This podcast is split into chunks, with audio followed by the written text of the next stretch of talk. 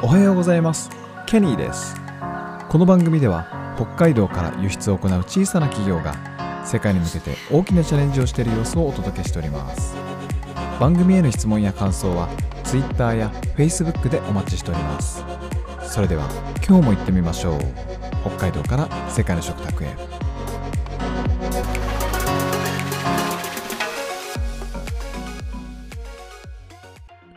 はい、えー今週はですね1週間 OKR についてお話ししております、えーちょうど弊社がですね決算が1月なので、えー2、3、4、4月が終わろうとしています。第一四半期が終わろうとしているところで、えー OKR もう一つ終わろうとしているので、その振り返りも含めての1週間になっております。はい。まあ、OKR については1年前、2021年の12月から始めたので、えっと、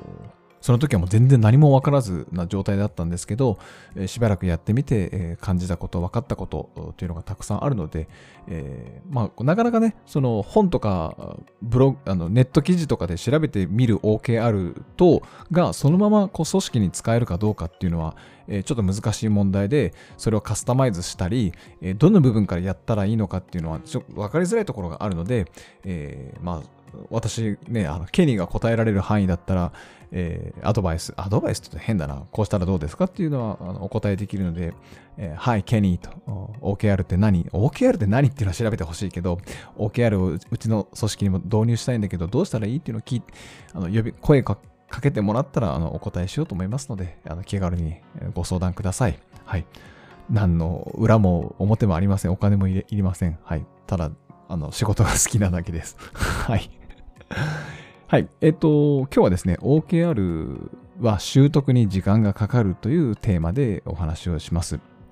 先ほども言いましたけど、あの、OKR ってすごく分かりづらいんですよね。えっと、そのオブ、O がオブジェクティブ、目標と KR が主要な結果、キーリザルトの組み合わせで OKR っていうのはなんとなくわかるんですけど、その、初めて聞く人にはとてもわかりづらいと思うし、えっと、その初めて聞く人に対して、えっと、トレーニング、研修を行わなきゃいけないし、じゃあその研修を行う人を外部から呼んだとしても、えっと、まあお金はかかるし、えーそれがちゃんと浸透できたかどうかっていうのは時間がかかるので、えっと、本当に理解できたかどうかっていうその測定するのがなかなか難しいんですね。はい。というのはその OKR っていうのはその KPI、えっと、主要な数値目標とかですね、えー KGI、主要な結果、主要なゴール測定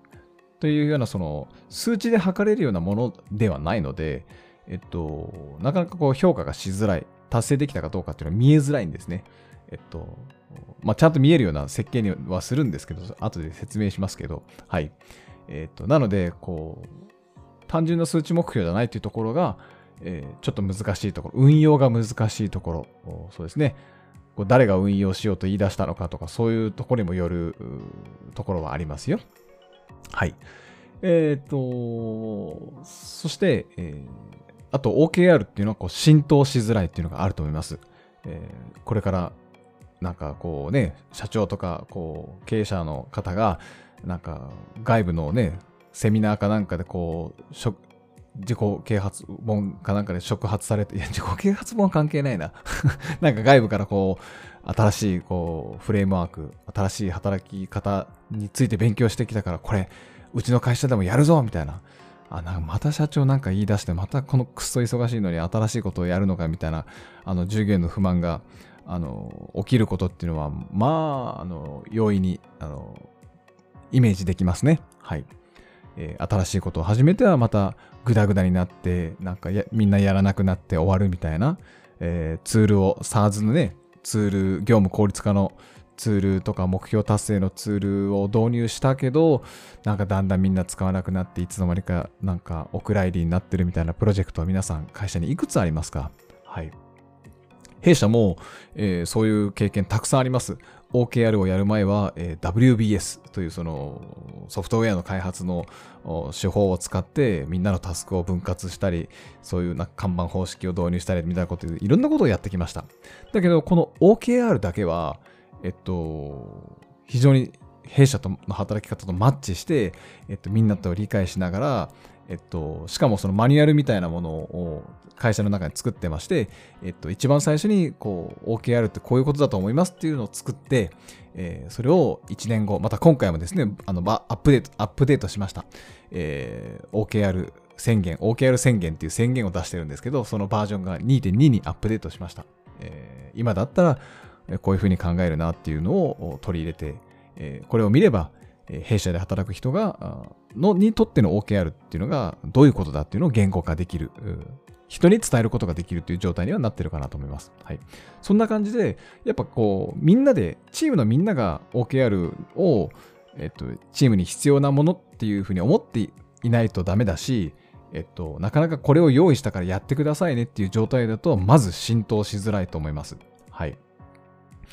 なので、えっと、すでに成功してる、その、プロセスっていうか、その生産性を高める取り組みとか、えープロジェクトを遂行するものがあるんだったら、それをうまく利用すればいいと思います。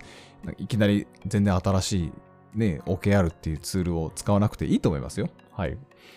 なので、えっと、今すでに使ってるそのプロジェクト管理ツールとか、それが、のどこが問題なのかとか、えっと、そういうのを評価することから始めてもいいかもしれませんね。はい。で、えっと、みんなのこう、一致ね、一致した状態、考え方がこう一致してる状態で、じゃあ OKR っていうのを使ってみようかっていうのをお勧めします。はい。えっ、と、やっぱ時間がかかります。弊社でもやっぱ1年以上はかかっていますし、OKR って分かりませんでした。失敗ばっかりしてました。今でも失敗しています。はい。えーということで、今週は、あ、今日は OKR は習得に時間がかかるというお話をしました。